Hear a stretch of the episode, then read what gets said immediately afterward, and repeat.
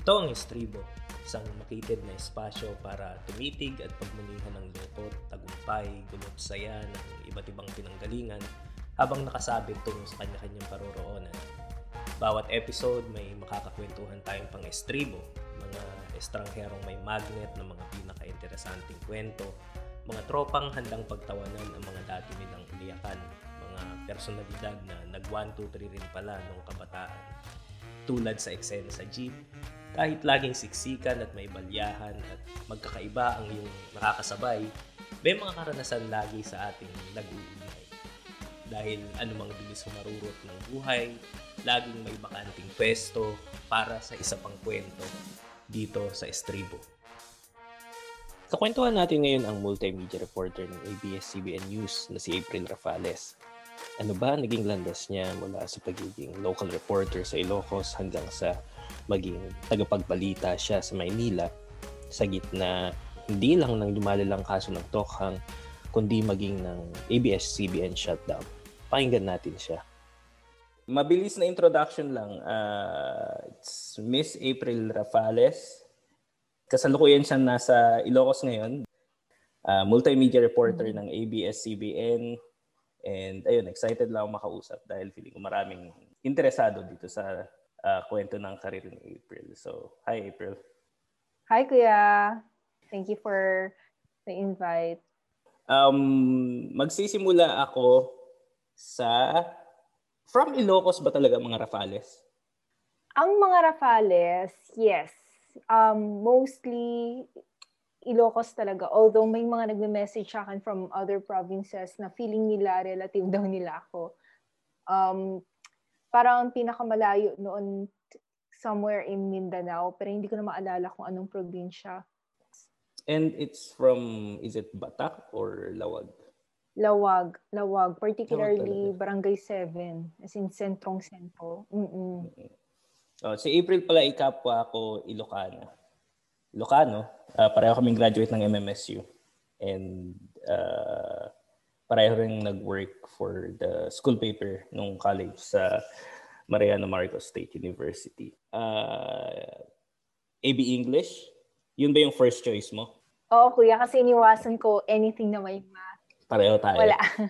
ayoko nang may math, ayoko nang may eco, ayoko nang may stats, yung mga ganyan. Oo. No? Tapos ngayon binibigyan ka ng mga beats na may kinalaman sa econ. Binibigyan ka ng mga i-report. At kailangan ko magbilang. Kailangan, kailangan mag-compute, compute kailangan na kong magbasa ng mga datos. Yan. Same, same reason kung bakit ako nag-devcom din sa Batak. Walang math. So, Uh, so sobrang wala akong math noon. Alam mo ba yung kaysa isang kaysa isang math ko, math 14 ata. Yung professor ng math 14 pa is medyo matanda na siya tapos parang pastor siya. So ang grading system namin noon, 70% attendance. So you just show up dun sa class mo, may siguradong may 70% ka na. Tapos, Hindi never ko umabsent doon, kuya. Hindi never ako umabsent. yun lang, yun lang naman pala kailangan. Tapos palagi siyang, ano noon, palagi siyang may sakit. Kasi nga matanda na, so hindi nakaka-show up sa klase. Tapos nakapasa ako. Tapos nung na, na, na, oh. na, nalampasan ko na yun, okay na ako, masaya na ako. The rest parang tayo nang idaan sa sulat-sulat. Oh my gosh, oo. Correct. Okay, so AB English, uh, was it 2005? Yes, 2005 to 2009. Nag-take ka ba so, ng mga upkat, upkat ba? Hindi, hindi talaga ako pinayagan kahit hindi ka pinayagan. take ng exam ko yun. Mm, okay, okay. But uh-huh. bilang ngayon, reporter ka ngayon sa media, uh, part ba yun ng plano? Na parang AB English and then mag-aano ako, mag, magre-reporter ako for for for news outlet, parang gano'n. Yes. Yun talaga yung target ko ever since, kuya. And okay. College pa lang ako, nakikita ko na yung sarili kong hindi man ako sa broadcast, mm-hmm. somewhere sa in line sa journalism or communications. Pero most definitely, I wanted to be sa broadcast. And then, anong year ka nagsirmata? Naging, naging part ng school paper? First year pa lang ako, kuya. Talaga? First year, ano ako, literary editor. Second year, literary third year, EIC. Fourth year, hindi na nata ako nagsirmata ng fourth. Kumbaga nagsawa ka na sa dulo, parang thesis na ang focus mo, I suppose. Teka, hindi ko na maalala tuloy. Sirmata ba ako ng... Oo, EIC pa rin yata ako nung, ano, nung graduate ako, kuya. Kalimutan ko na, oh my God, my memory. Oo, ganyan Basta din. alam ko nag-EIC ako nung third year. Mm, okay. Pero first year, nagano ka na, nag, nag-lit editor ka na. O sa, Pero yon napasabak lang ako. Hindi talaga ako mag-EIC. Oo, hindi talaga ako mag-EIC kung hindi graduate lahat ng na, lahat Nauna. ng matataas sa akin.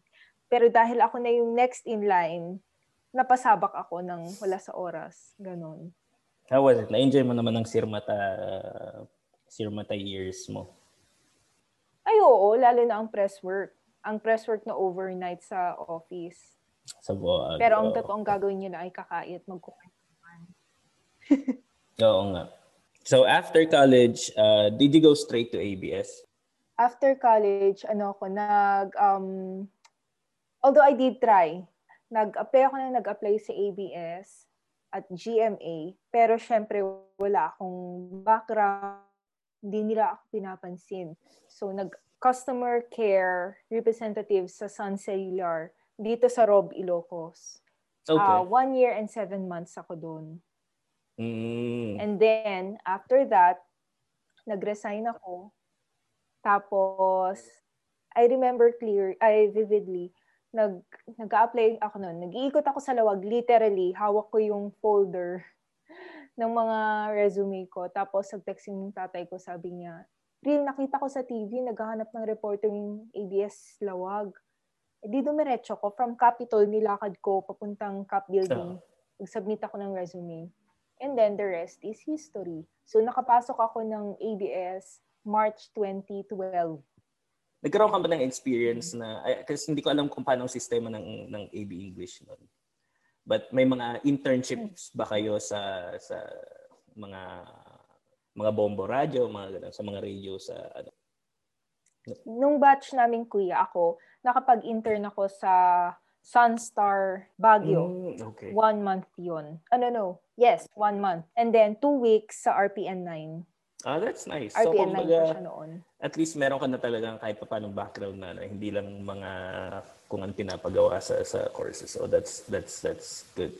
So, okay, kumusta yung sa regional network ng ABS-CBN? How was the Uh, I'm I'm asking this dahil dahil nga regional yung kino-cover. Parang it's the same old same old people, same same old faces na mai-feature mo. It's pupunta ka sa Kap- Kapitolyo, mga issues ng mga konsehal, tricycle, mga ganun. Parang napakaliit ng community and doon lang umiikot. How how was your experience during yung sa ABS?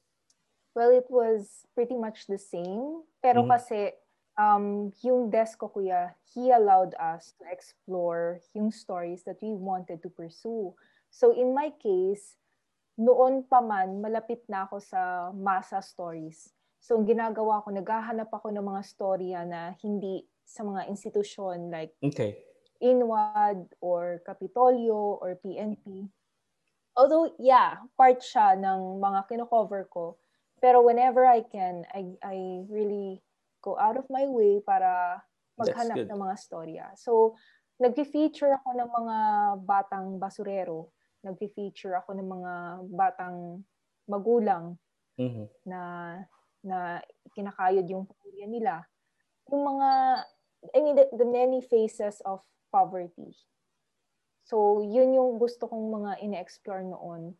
And at the end of the day, after after featuring them, yung mga pamilyang to nakakatanggap ng mga tulong from Mhm. from viewers, concerned citizens, yung mga yung mga nakakapanood sa abroad, Mhm. So, kami yung nagiging tulay para balikan namin sila. So, after a week, meron na silang mga kabuhayan package, Yeah, that's nice. groceries, mga ganun. Gusto ko yung feeling na nagiging tulay kami. Okay. And yung yung sa regional na Very lingkod kapamilya. Oo, oo, oo, totoo. And may may ganong may ganong epekto naman talagang ABS. And ang ganda dahil mm. sabi mo nga, you're getting out of your way para maka, makipag-usap sa ibang tao talaga na usually hindi natututukan ng camera sa Ilocos Norte. And that's that's very good. You you did this for how many years sa ano sa ABS Ilocos? Four. Four, kuya. Four years. And kapag yung palang, uh, was this just ABS-CBN Lawag or buong Ilocos no Ilocos region? Kasi recently parang naging regional when when they say regional talaga sa Pangasinan. Oo. ABS Ilocos lang siya nung time ko. May bureau kami sa Ilocos Sur. Main office is Lawag. Pero yung show namin is TV Patrol Lawag.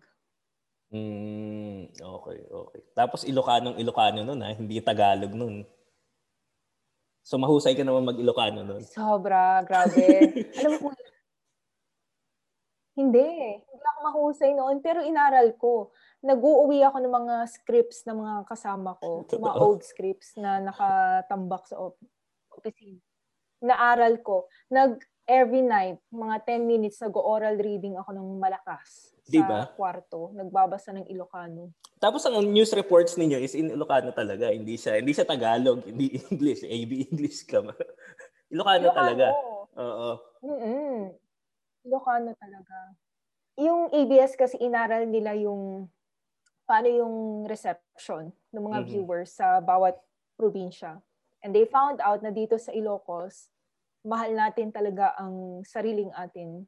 Okay. So sabi nila, kapag nag, nag Filipino or Tagalog na ang ano, ang newscast, maraming mata-turn off. Not necessarily pagagalit, pero medyo didistansya yung feeling nila. Okay. Hindi hindi na siya katulad na kapag Ilocano talaga yung napapanood nila. And that's true. I mean, at saka may, may, may sariling ano rin yun na, okay, tignan niyo may ABS sa Ilocos and hindi sila nagtatagalog. Nag, kumbaga, may, may ABS-CBN brand, may ABS-CBN flavor pa rin. Pero Ilocano yung nagsasalita and that just feels so local. So, that's, that's Ilocano a big thing. talaga. Mm-hmm. And yes. so, for years, and then Paano ka tumawid sa Maynila? Nag, nag-open ba sila ng slots? Nag-invite ba sila? How was it? So, nung pumasok ako ng ano ko yan, 2012, ang long-term goal ko na talaga ay mag-national. Pero, syempre, it took me four years because na-enjoy ko eh. Sobrang na-enjoy ko yung time ko sa ABS Lawag. Sobrang minahal ko yung trabaho ko, minahal ko yung kumpanya, minahal ko yung opisina. King 2015, um, nagsi uh, alisan ang mga reporters sa ABS Isabela at nag-aampon or nag, nanghihiram sila ng mga reporters ng ibang regional stations para mag-augment sa kanila habang hiring sila. So what I did was, nag-email ako sa manager ko and I and I told her na this was my intention. Gusto kong ma-assign doon because I felt like um, I needed to. It's part of my growth. It's part of my uh, stepping stone. Sinabi mm-hmm. ko talaga. I was I was honest. Lo and behold, July 2015, pinadala ako sa sa Isabela. Two months ako doon. Two or mm-hmm. no, three. Three months ako doon, kuya.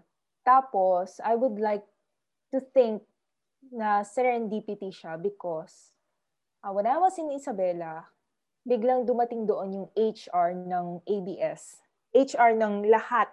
Bale, HR head to ng lahat ng regional stations mm-hmm. ng ABS-CBN.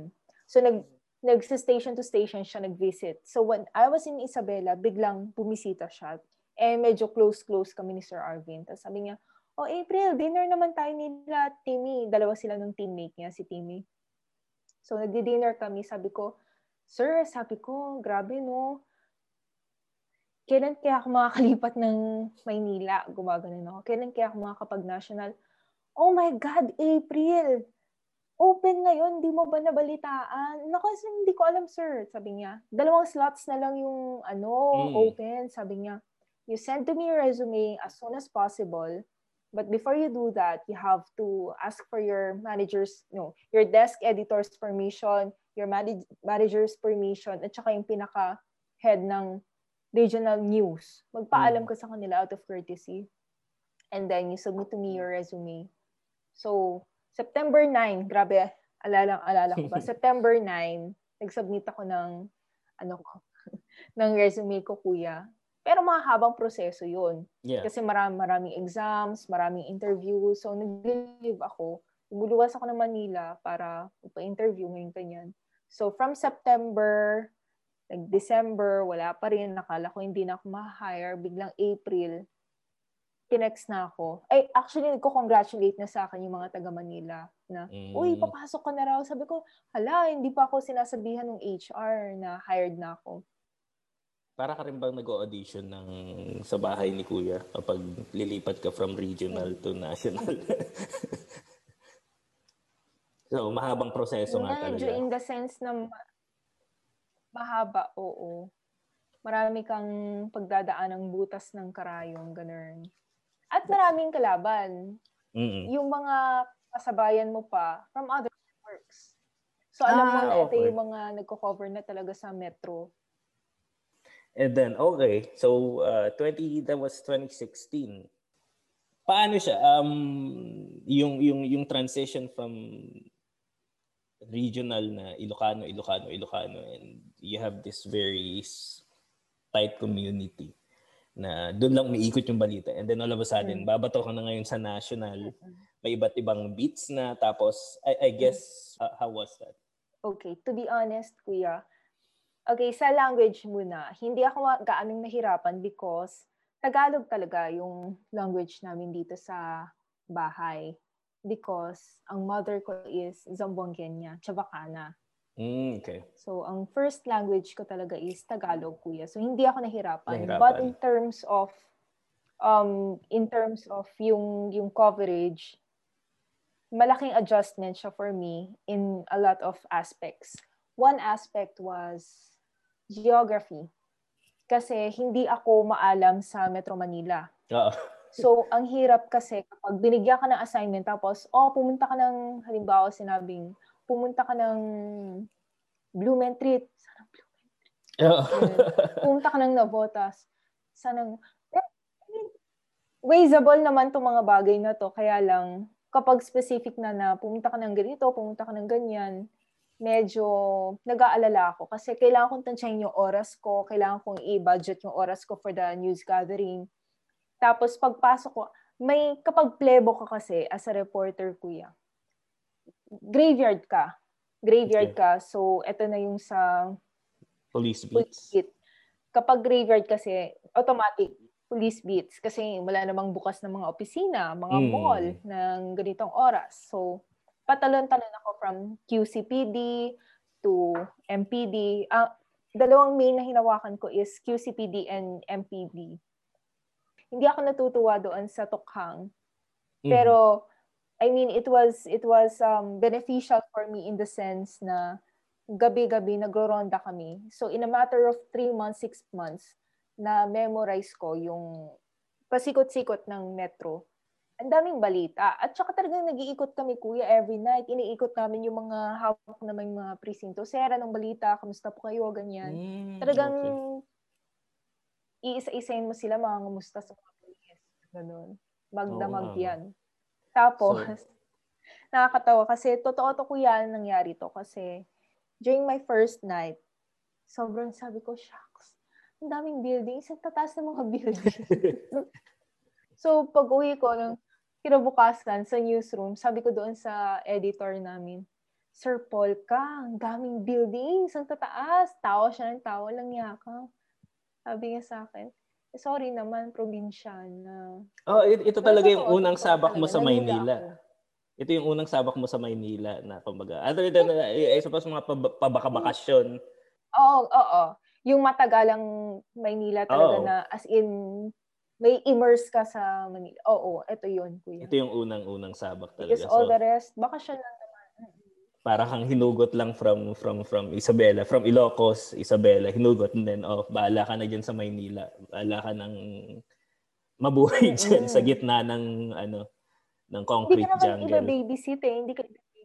So, no one will be there to tell you, oh, eto ang ano ha, Mm, eto ang mm, ganito, mm. dito ang ganito, etong gagawin mo, etong itsura ng ganitong tao, eto ganito makipag-usap kapag eting walang walang ganun eh. Meron pa isa-isa pero all the rest kakapain mo talaga ng ikaw lang. baptism by fire talaga pagka pagkarating mo na ng from from regional to national na ano. And I guess that's that's good too. At least tama yung sabi mo, at least hindi ka binaby. Tapos maganda naman yung Mm. sabi mo nga dahil nga sa konteksto rin ng panahon, marami talagang balita para sa mga police beats dahil yung mga tokhang tokhang sabi mo nga. And may may may advantage ba? May may may nagkaroon ba ng advantage yung pagsisimula mo as regional reporters? I'm I'm saying this because marami na nasa na nagka-cover ng national sa ABS galing na talaga sa Maynila, mga yung mga big big schools from Manila. So may may advantage ba for you na nanggaling sa probinsya and then may experience ka na eh, may apat na taon ka nang nasa harap ng camera kumbaga. Um, doon sa hiring ko, I would like to think yes. Kasi syempre, alam mo na yung kalakaran ng, ng ABS. Alam mo na yung sistema, alam mo na yung kultura. Yun yung advantage sa akin. Kaya I think isa ako sa mga na-hire, pinagpalang ma-hire at that Mhm. time. Oo, at saka sabi mo hindi naman hindi hindi hindi naman para lang hinihintay lang na mahinog ka sa regional eh. Kailangan mo talagang Mm-mm. makipag-compete kumbaga for for for the spot. Now, meron ka bang Mm-mm. mga may may share ka ba ng mga di malilimutan na beats na kinover both sa regional and sa national? Dito sa Lawag, ang hindi ko malilimutan, yung mga grassroots stories ko talaga, Kuya Masa stories. Hindi ko siya makakalimutan because it reminded me na, kasi, aminin natin Kuya, kapag nag-aaral ka kasi, tas mga, at gusto mong maging reporter, you wanna be a reporter because you wanna stand in front of the camera, gusto mong maging sikat, and at some point, ang tingin natin sa mga reporter ay celebrity. Celebrities, yeah. So, nung pumasok ako sa Oo, so nung pumasok ako sa ABS kuya, na-realize ko na hindi kasi um na-realize ko na I don't know for some reason it made me feel a lot closer to to sa sa lupa. Mm. Talagang itinapak niya yung mga paa ko sa lupa. Inilapit niya ako sa mga tao. I became more sensitive of my community, of the people around me. Mm. So yun. So kaya kaya malapit kaya masasabi ko malapit yung puso ko sa sa mga ganong klaseng stories at hindi hindi ko siya makakalimutan. Sa Manila naman, ang memorable ko was Tokhang, of course. Um, iba yung naging effect sa akin, kuya eh. Sa, some nights, ang pinakamarami kong i-cover na patay, 7, 10, and then at one point, in one sig- single night, 25 ang patay. It came to a point na wala na akong maramdaman. Kaya kong Yeah. makakita ng patay, kaya kong kumain sa harap ng patay na duguan, kaya kong hawakan ang dugo ang patay na wala akong nararamdaman. Wala, wala na akong maramdaman.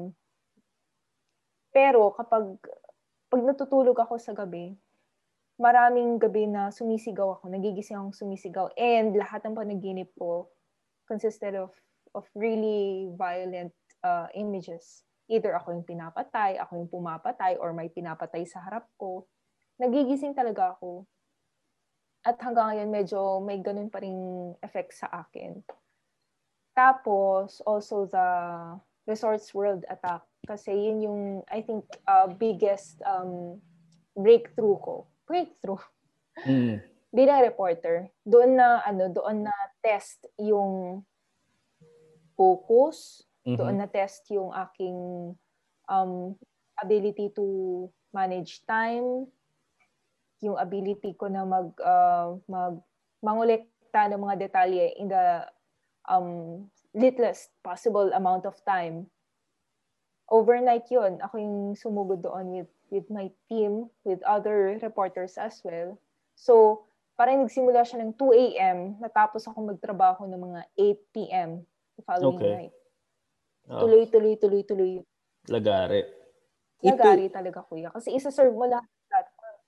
Oo. Ah, actually, yun din ang challenge ngayon sa inyo dahil nga may social media. Hindi na lang kayo basta. I, I, I, I can understand yung radyo at TV na usually uh, nagko-cross platforms yun. But ngayon, meron ng internet din. Mhm. Social media. Kaya talaga multimedia Correct. reporter talaga. And itong sa Resorts World, attack nun, ano yan, um, na-assign lang sa'yo all of a sudden na parang may natutugan, may nangyayari. You go there or Mhm. ikaw na yung pinakamalapit doon sa area na yun. Kaya ikaw nandiyan ka na eh. Nagko-cover ako noon eh. May kino-cover ako noon na crime din nearby. Tapos biglang sinabi na Mm. April, bitaw ka na dyan. Nangyayari sa Resorts World. Meron daw hindi malaman kung pag-atake ba ito ng terorista or Yeah. hostage or so you have to go there and find out what's happening. Tapos isang isang mama na medyo na-frustrate sa bisyo niya pala sa pagsusugal. Well, tama ba yun? Tama yun. Okay. So, malaking malaking balita talaga yun during that time. And ikaw na yung parang breaking news every every hour, every every 30 minutes sa lahat ng pwede nilang ano. So, Correct. Or less. Parang every 15 minutes. just for updates. Nag-report pa ako sa CNN noon. Diyos ko, napasabak tayo sa pag-i-Ingles, kuya. Talaga, napalabang ka. Mm. Kumbaga, at least, di ba? Palaban nag- ako. Ilocano, Tagalog, English, kayang-kaya. So, hashtag MMSU Pride. Parang Hashtag kailangan. Hashtag wala kang choice. wala kang Ganon. choice. so, marami akong nakakausap na nandiyan din mga journalists and all. Ang naging ang nagsimul ang nagsimula ng pangarap na yun is alam mo yung mga pro team dati. Sila Abner Mercado ba yun? Mm. Sila Abner Mercado, sila ngayon Mm-mm. sila Cara David, sina si Chara. Chara. So. Pero yung mga lumang-luma dati na ano na probe team tapos kailangan mo maghintay ng around 10, 11 PM para lang mapanood yung mga programa. Maraming na, na nahikayat na mag, mag ano. I uh, of course yung pagiging anchor dahil ikaw yung host nung nung, nung news program and part rin ba yun ng ano mo ngayon na gumawa ng mga ganong klaseng uh, documentaries uh, is that something that you can do right now sa sa position mo as a multimedia reporter or do you have to ask someone's green light para makagawa ka ng isang malaki-laking documentary na parang Kailangan, kuya, because uh, hindi ka basta-basta pabibitawin sa daily grind mo eh. Hindi mo kasi magagawa yung docu ng kasabay ang daily grind. Or kung may isabay man siya, kailangan mo maglaan talaga ng oras eh kapag magdo-docu ka.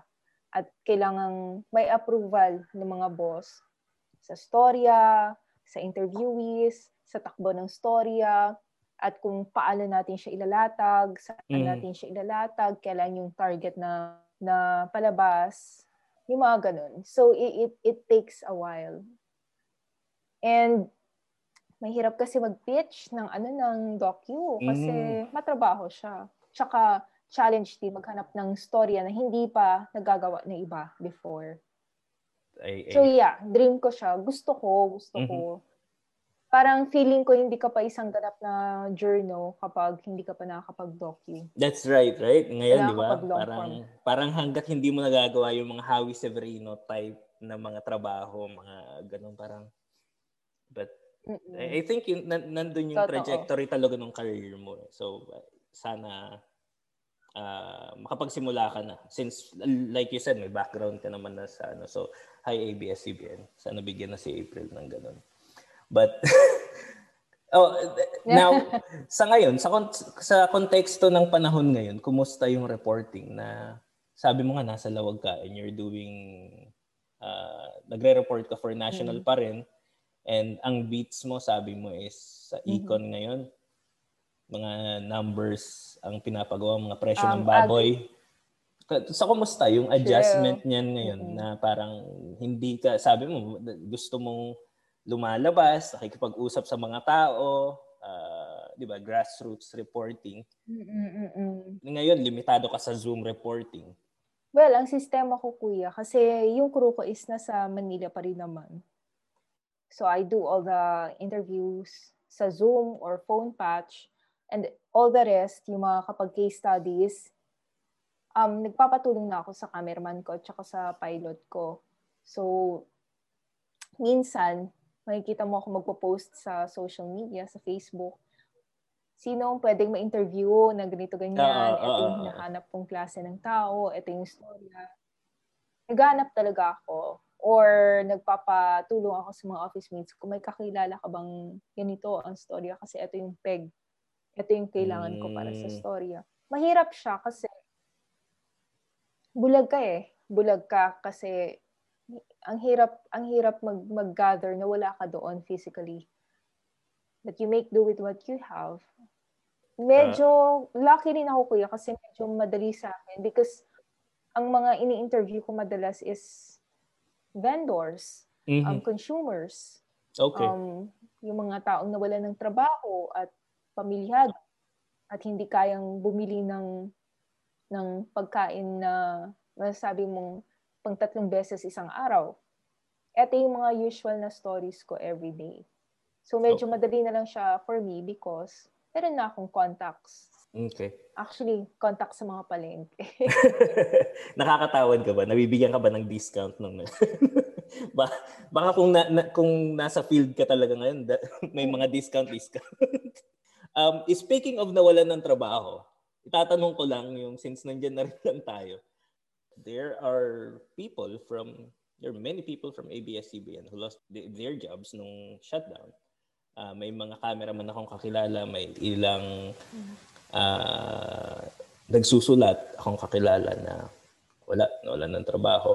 Um, how how how how was that? We don't we don't have to talk about the case. I know it's complicated. It, it's it's not something na na pwede natin pag-usapan, but yung time na okay, may may may nangyayari na beforehand eh.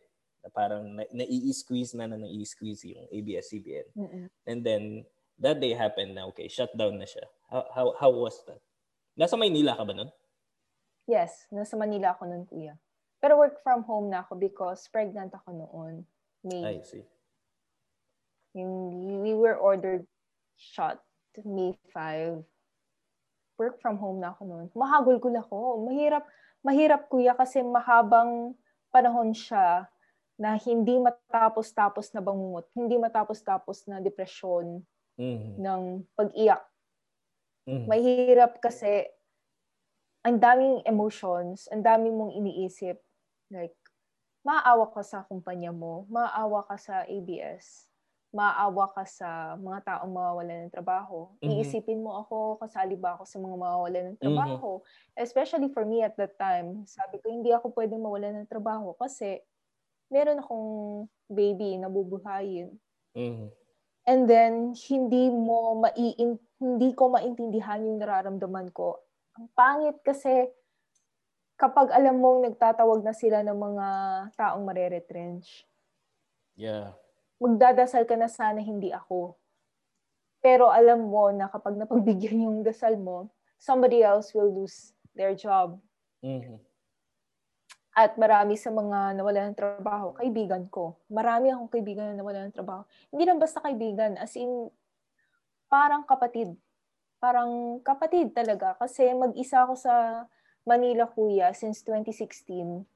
Ang naging pamilya ko na talaga, is yung mga kaibigan ko sa ABS. Sila yung okay. takbuhan ko, sila yung kasama ko almost every day of my life. Mm-hmm.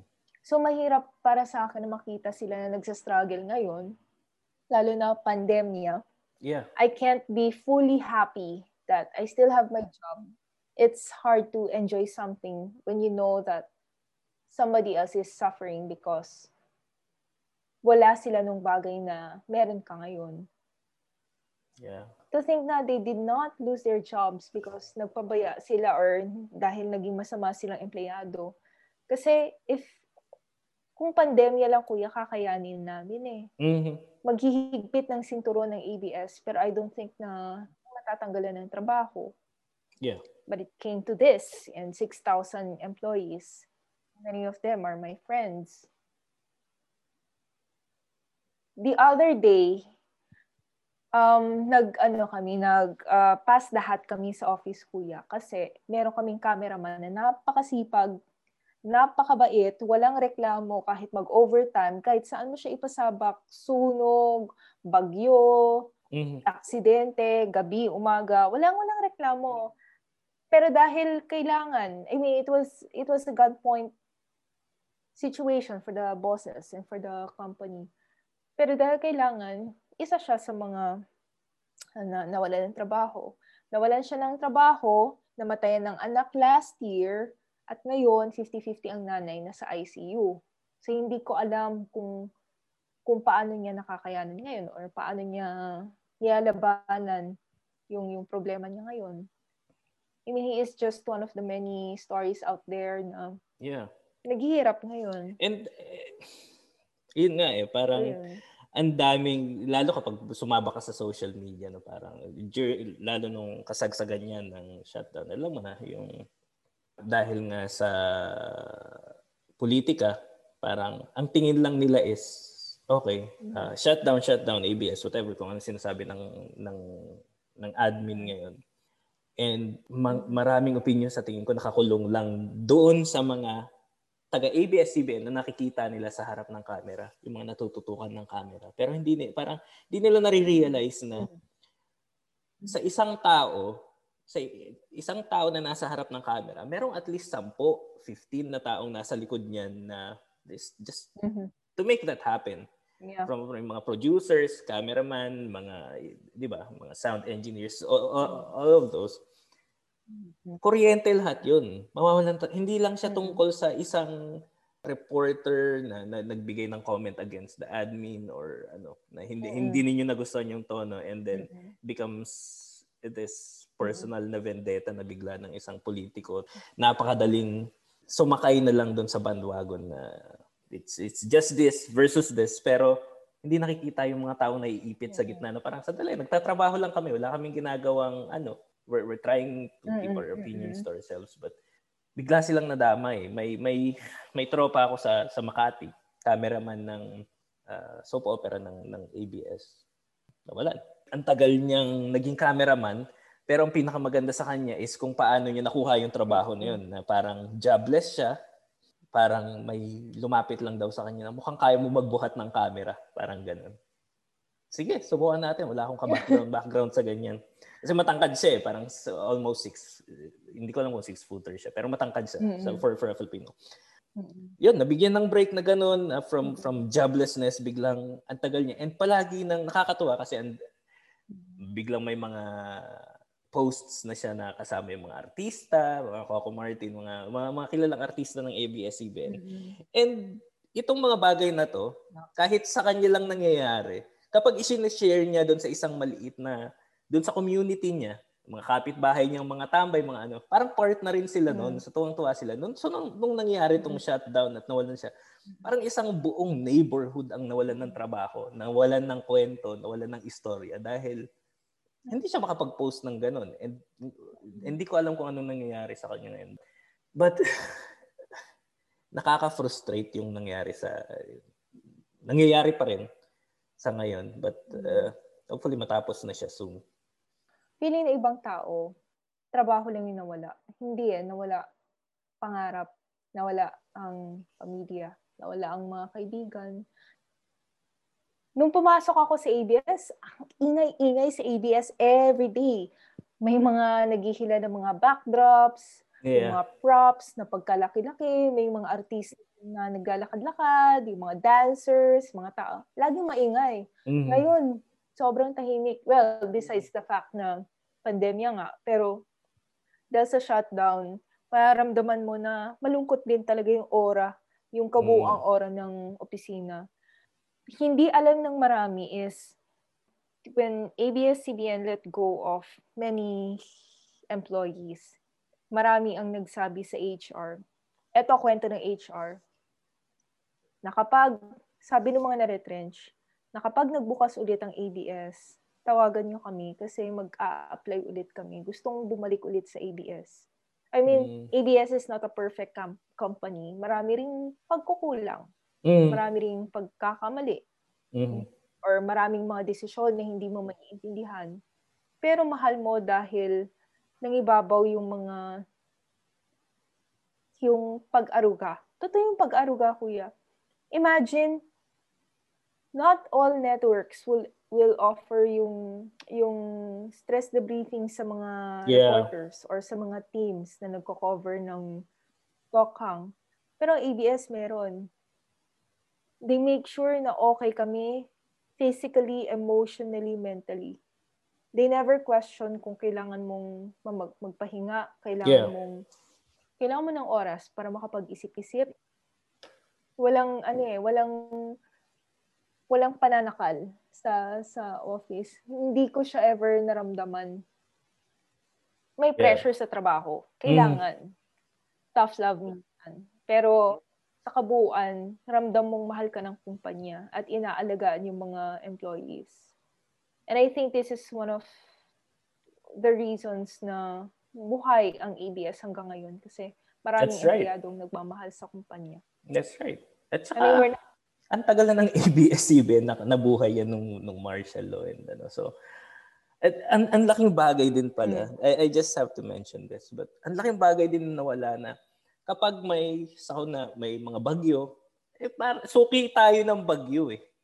Lahat ng balita nanggagaling sa sa ABS. Mm-mm. Kasi nga parang naaalala ko nung bata ako, parang kapag nagbukas ka ng TV, kahit wala kang, kahit wala kang antena sa labas, makukuha at makukuha mo pa rin ABS-CBN eh. So imagine mo yung mga nasa liblib na lugar na may mga radyo lang.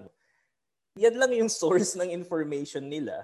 And aside from that, nung yung mga ginagawang relief operations ng ABS-CBN, na dahil nga may, may malawak yung network ninyo eh. I mean, I'm, I'm talking about yung regional offices and stuff. So, ang daling makapaghatid ng tulong and willing palagi ang ABS-CBN na, na maghatid ng tulong. And ang laking bagay nun nung nawawala. Kahit sabihin mo na syempre, ginagawa yan for the program, papakita na ano, but still, at, pagkatapos ng Mm. programang yun, after that one-minute segment, may may tao talagang nakatanggap ng mga tulong na yun at sa gitna ng trahedya, kailangan na kailangan Mm. nila yung mga tulong na yun. And lahat yun nawala after this shutdown. This is, ito yung mga bagay na parang masaya lang minsan ang maraming tao na makapag makapagsuka ng kanil, kanilang political opinions. But Mm-mm. may mga tao talaga naapektuhan nito maliban dun sa mga actual na empleyado ng ABS-CBN.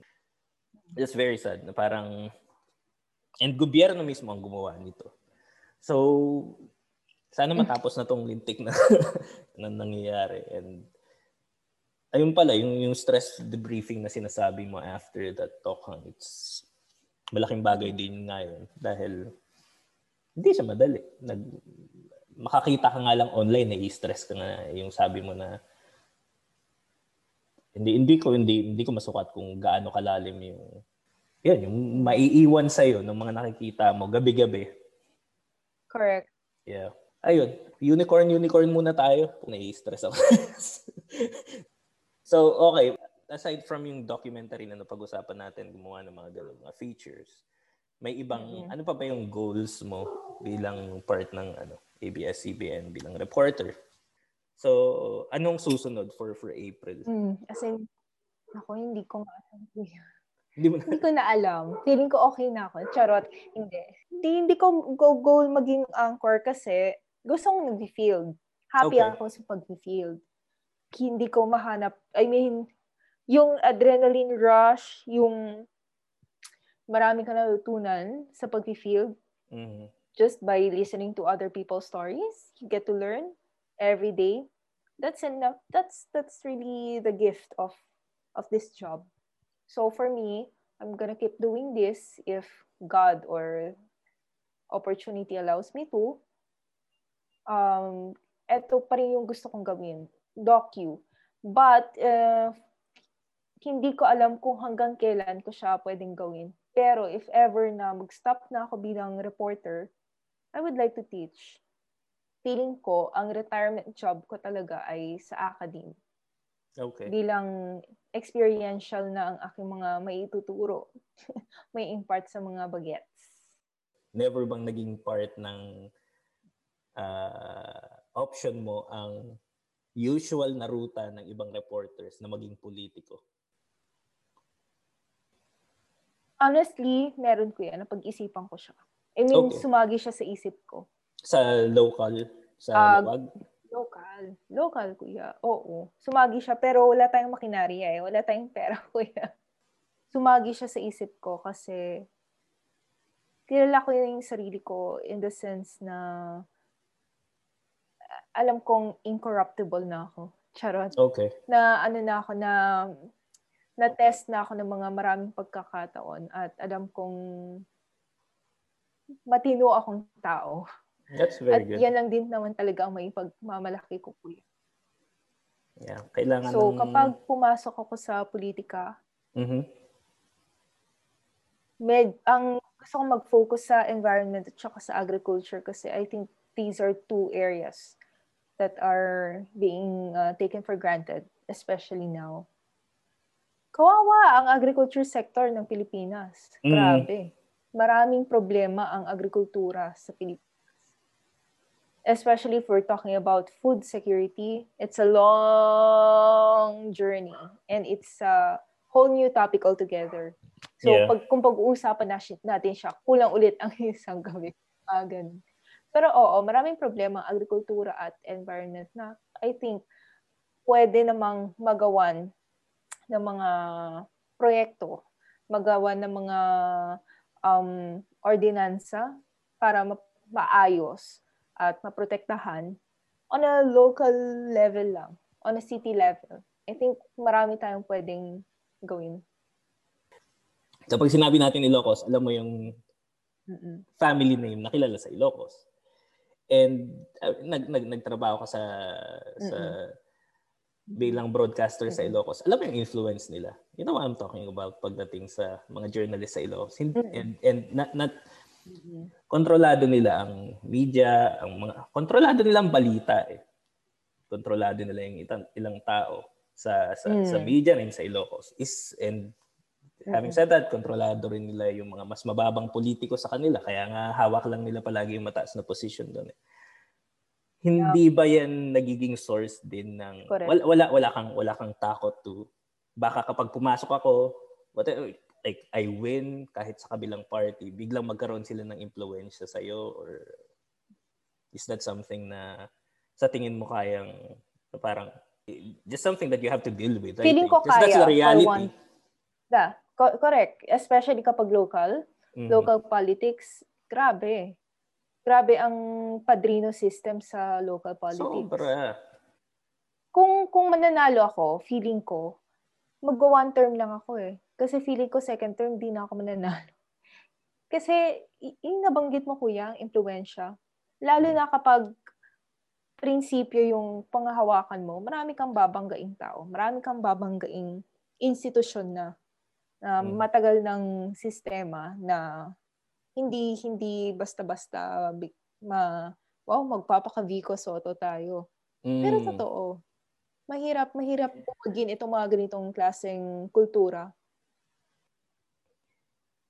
part ng frustration ko sa local na politics sa Ilocos na nangyayari is kung paano hinuhugot yung mga bata. Matatalinong mga taga taga Batak, mga taga MMSU, hinuhugot agad pagka-graduate and then parang ginugroom na nila. So instead of this these kids na parang makapag mapag-isipan kung ano talaga yung politika nila sa buhay, nahihila agad sila dun sa politika nung pamilyang yon parang pinapalaki sila and eventually sila na yung Mm. nag, nag so may kakahon. nakita mo yun kakahon sila agad. Mhm. and panahon na rin para magkaroon ng ibang mukha yung, Mm-mm.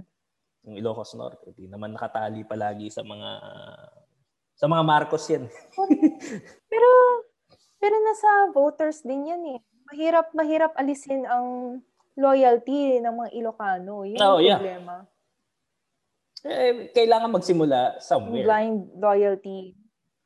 and And it has to be a strong force. Yeah, oo. But sana, sana. Ayun, marami tayong napag-usapan, April. Mayroon ka bang mga panghuling mensahe para sa mga kapwa Ilocana, mga nagsimula sa probinsya and then nasa national scene ngayon sa sa sa, sa media. May mga panghuling message ka ba? Um, ako, hindi ko itatago na one of my insecurities is when I step into the nationals, malaki yung insecurity ko because 90% or 97% of my office mates come from big universities. Mhm. UP, uh, Ateneo, uh, UST, De La Salle, Mhm. yan. Tapos kapag usapang UP, nagkakarelatean silang lahat. Ako yung bukod tanging hindi nag-aral sa mga malalaking um, university. Ah, pero, later on, na-realize ko na maraming probinsyana. Mhm. Maraming galing ng mga malalayong lugar katulad ko. They may have studied in in big universities, but they also come from humble provinces like Ilocos.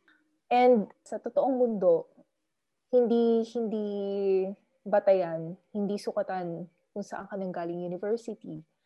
Ang laging batayan ay kung ano yung kaya mong ibigay, kung Mhm. ano yung I mean the sincerity of the kind of service that you are willing to give uh, day in and out.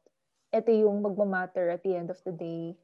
So, ito yung pinanghawakan ko despite my insecurities. Until now, insecure pa rin ako sa bagay na yan, but I just shrug it off. And nasabi ko na lang sa sarili ko na magkakaiba kami ng circumstances. Yes. So, kung, I mean, magkakaiba ng circumstances and opportunities yung mga tao at nagkataon lang na wala sa akin to mga opportunities na ito but it doesn't mean that I'm any less of a Mhm. journalist. That's right. Yun yung pinanghawakan ko. And if if if I was able to do it, then anyone can do it. I mean, ako naniniwala ako na maraming magagaling sa MMSU kuya. As in, I'm proud that I came from um, a provincial university because Mhm. ano sa akin eh, ingrained sa akin yung pagiging maka, makatao. Mhm. So, doon ako nag... I'm not saying na hindi makatao yung mga malalaking universities, but you, you do get what I mean. Yeah, totoo, totoo. And um, So- mukhang sa sa ginagawa mo ngayon sa trabaho mo and uh, isa ka sa mga rising stars ng ng ABS-CBN News. So I think marami pang kwentong mangyayari sa buhay mo and we're, we're always waiting for that breaking news na ikaw yung nasa harap ng camera and you're, you're making a lot of Ilocanos proud. So ayan. Salamat April. Ah, malaking malaking thank you dahil pinaunlakan mo yung invitation na to. Welcome and thank you kuya. Ingat kayo lagi dyan.